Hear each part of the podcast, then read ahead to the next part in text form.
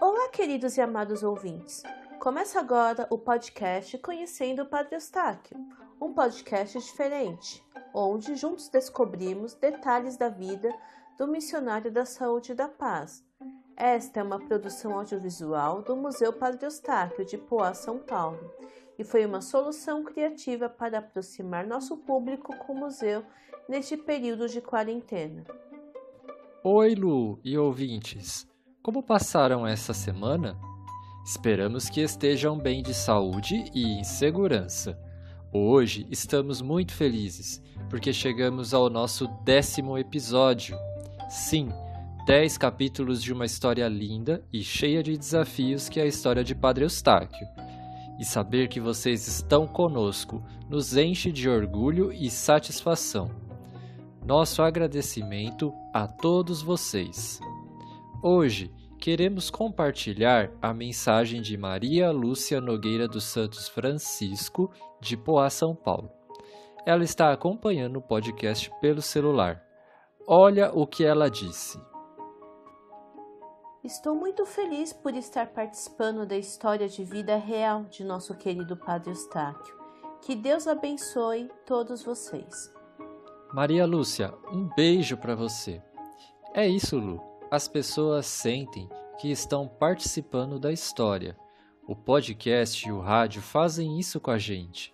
Nos transporta para dentro da narrativa. Verdade, Deu. E você também pode participar conosco. Acompanhe nossas redes sociais no Facebook, Museu Padre Eustáquio Poá, e no Instagram, arroba Museu Padre Eustáquio. Neles estão todos os links para você acessar os agregadores de podcast, como Spotify, Apple Podcast, entre outros. E o nosso blog é museupadreustáquio.wordpress.com. Lá você encontra os links de todos os episódios anteriores. E se quiser, mande uma mensagem de texto ou de áudio para o nosso WhatsApp. O número é 11 99165 8409. 9 9165 8409.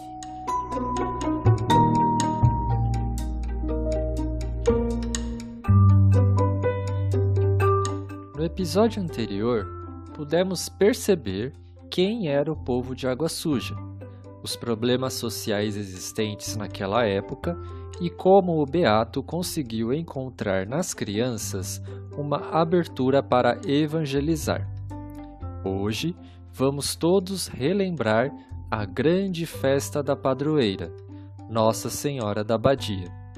Seria a primeira vez que os religiosos dos Sagrados Corações iriam participar da solenidade.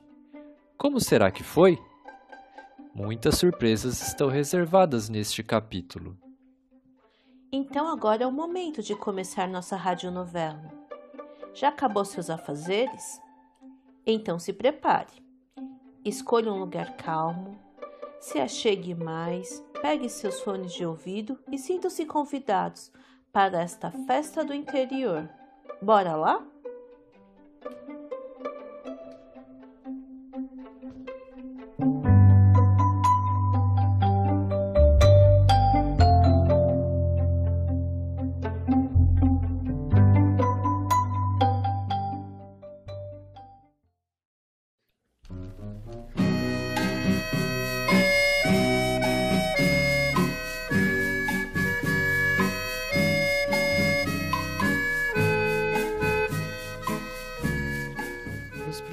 Meses da chegada dos padres holandeses em 1925, os religiosos realizaram um reconhecimento do terreno, por assim dizer. Numa de suas andanças, certo dia foi visitar um vigário de um vilarejo vizinho, em companhia de um confrade. Durante anos, esse vigário foi o chefe político do lugar, mas perdera este posto após o partido adversário ganhar as eleições. No dia em que Padre Eustáquio e seu colega chegou na casa paroquial deste vigário, chamado Pedro, viram a seguinte cena.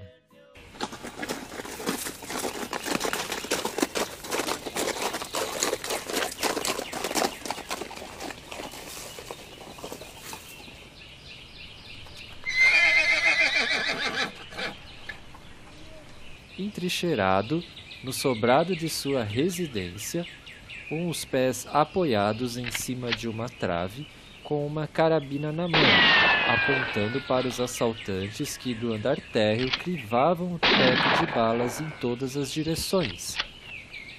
A chegada dos padres estorvou a brincadeira. Quando Pedro avistou os sacerdotes, abaixou a carabina e gritou aos demais: Ô pessoal, preciso de bandeira branca. Estou com visitas hoje. Amanhã recomeçaremos, se vocês quiserem. Padre Eustáquio e seu amigo olharam profundamente um ao outro, sem entender bem o que acontecera naquele momento. E o vigário soltou mais essa. Tô estranhando minha casa, hein? Não tenham medo, por hoje terminou o barulho. Em que posso servir aos colegas? Disse despreocupado o vigário. Eustáquio queria informações sobre a festa da padroeira. Ah, a grande festa? Antes de mais nada, o senhor deve saber que é uma festa tradicional. Isto é, tem seus próprios costumes e abusos, os quais o senhor não pode modificar. Vem muita gente de fora que costuma querer acabar com umas vinganças antigas no meio da multidão. Nada grave. É bom não se assustarem com isso. Ah, outra coisa. Também costuma aparecer uma 300 meretrizes de fora. Nada que possa fazer. Recomendou o vigário. Mas, amigo, nós não viemos para saber dos abusos. Veremos por nós mesmos. Queríamos apenas saber qual o nosso trabalho. Perguntou o padre. Pois é isso mesmo que estou dizendo. Melhor não se intrometer nesses assuntos, se não querem tomar um tiro. Avisou. Os padres estavam mais assustados ainda. O trabalho dos senhores é na igreja, batizar, lançar os batistérios, outros para o casamento, os três confrades para as confissões, e assistir ao senhor bispo do crisma e pregações. Ah, e se tiverem coragem e um tempinho de sobra, fica de olho na ladroeira aos pés da santa. Aquilo é escandaloso. Alertou o vigário Pedro. Com essas informações, Padre Eustáquio, Gil e Matias sabiam que era melhor se preocupar somente com a festa religiosa. Vai saber.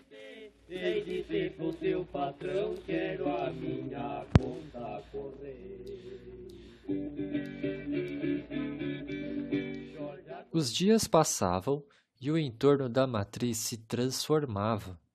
Os brinquedos dos parques de diversões pouco a pouco eram montados.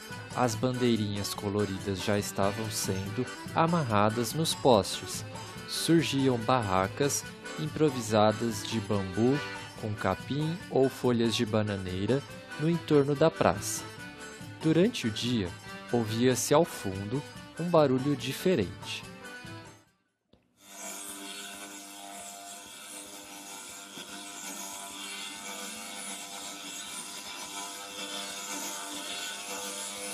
Eram as rodas de madeira dos antigos carros de boi que anunciavam a chegada dos romeiros à noite. Um espetáculo fantástico. Mais de dois mil carros de boi espalhavam as luzes que balançavam dos bicos das lamparinas de querosene. Com isso, surgiam também os negócios. Os padres já estavam cansados antes mesmo de começar a novena.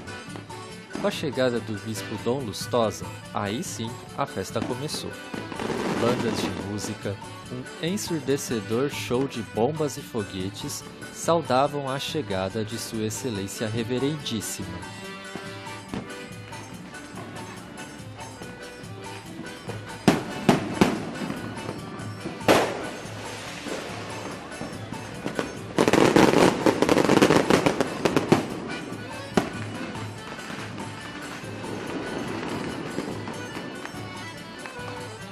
Dom Lustosa, com sua fala mansa, pregava quatro vezes ao dia e ainda confessava os fiéis por horas a fio. Durante a novena, um acidente.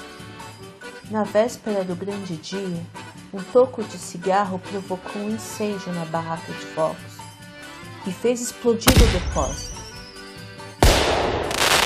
Felizmente, ninguém se feriu. Para os padres holandeses, era um certo alívio saber que os ruídos dos foguetes não mais estourariam. Não era acostumado com os estampidos e esta animação toda. Mas o povo não quis nem saber. Correu atrás de buscar mais rabos de foguetes, em Uberaba. Afinal, o dia da padroeira não podia passar em branco. 15 de agosto chegara e com ele o dia da procissão de Nossa Senhora da Abadia, o grande apogeu.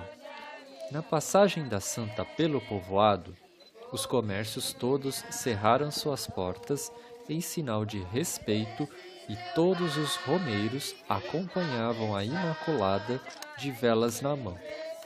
Para eles, era como se naquele momento houvesse a absolvição de todos os absurdos que aconteciam durante todo o ano. Negociantes, palhaços, meretrizes, jagunços, garimpeiros, todos juntos queriam tomar parte e cantar glória à abadia.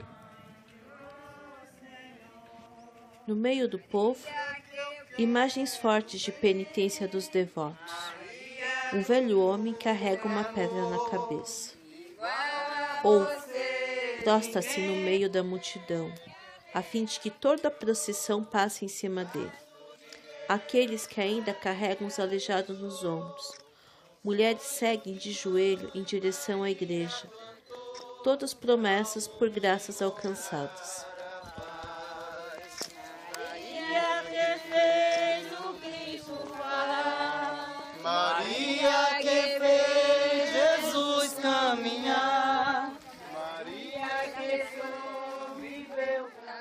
Padre Eustáquio olhava tudo aquilo com um misto de escândalo e admiração. Um mistério, uma fé simples, uma verdadeira devoção popular. Como tudo isso poderia acontecer em meio a tanta barbaridade e corrupção? Como era possível? Ao final da festa, perguntaram a Padre Eustáquio: O que te parece? E ele respondeu confiante: É um sonho, mas tenho a impressão de que o povo, apesar de tudo, é bom. Há muita ignorância, muito abuso e muita fé. Se Deus quiser, espiritualizaremos essa festa, transformando-a na verdadeira Romaria.